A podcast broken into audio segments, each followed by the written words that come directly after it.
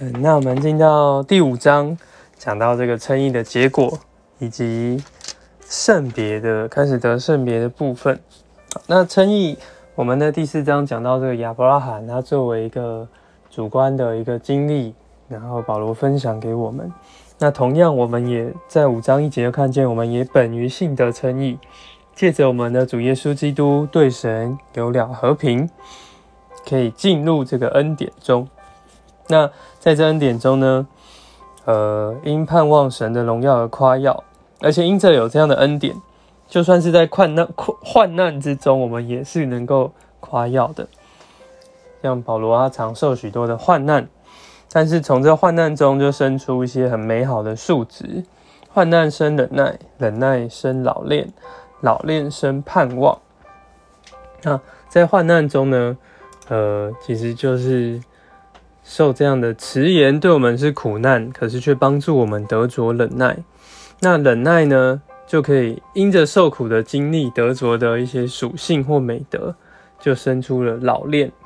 那我们。青年人呢，都很需要借着这些环境，然后产生一个老练的素质。像我们在婚姻里面，会因着忍耐呢，获得这个老练的素质。那老练就生盼望，盼望不至于蒙羞。那那这边这个，那都是因着耶稣他能够为我们死。七节开始讲。这个死是何等的宝贝！那耶稣要说：“哎，一般来说，有人会为一人死是少有的，为人人死是或有敢做的。可能在一些三国志啊、日本史中，是有人能够为别人死的。但是唯有基督在我们还做罪人的时候为我们死，神就在此将他自己的爱向我们显明了。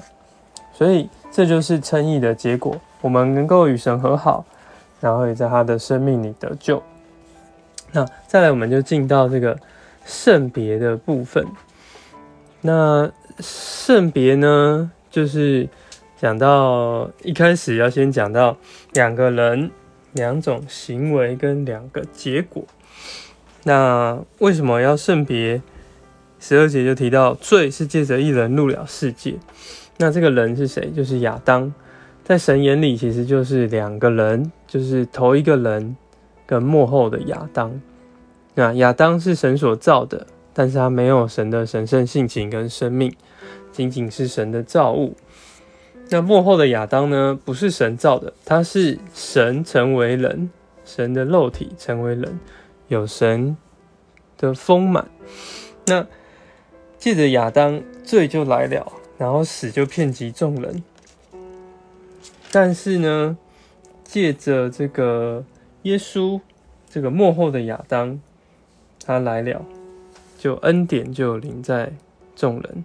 他们有两种行为，行为是亚当在园子里的行为，在五章十四节，十四节有提到这个亚当的过犯，他弃绝了神这个生命树，转向撒旦这个善恶知识树，死的源头。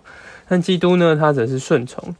那我们看见基督在十字架上顺从的死，就带进这个生命的结果，带进这个恩典。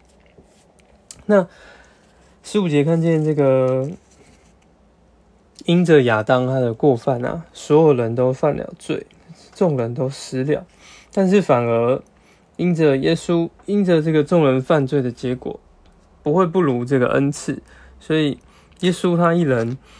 白白的恩赐，就借着许多的过犯而成义。然后十七节提到，若是因着亚当这一人的过犯，死就做王。诶，但我们这些受洋溢之恩并洋溢之义恩赐的，就更要借着耶稣基督一人在生命中做王了。我们感谢主，盼望我们都能够在这里认识神的救恩。那我们可以用这个。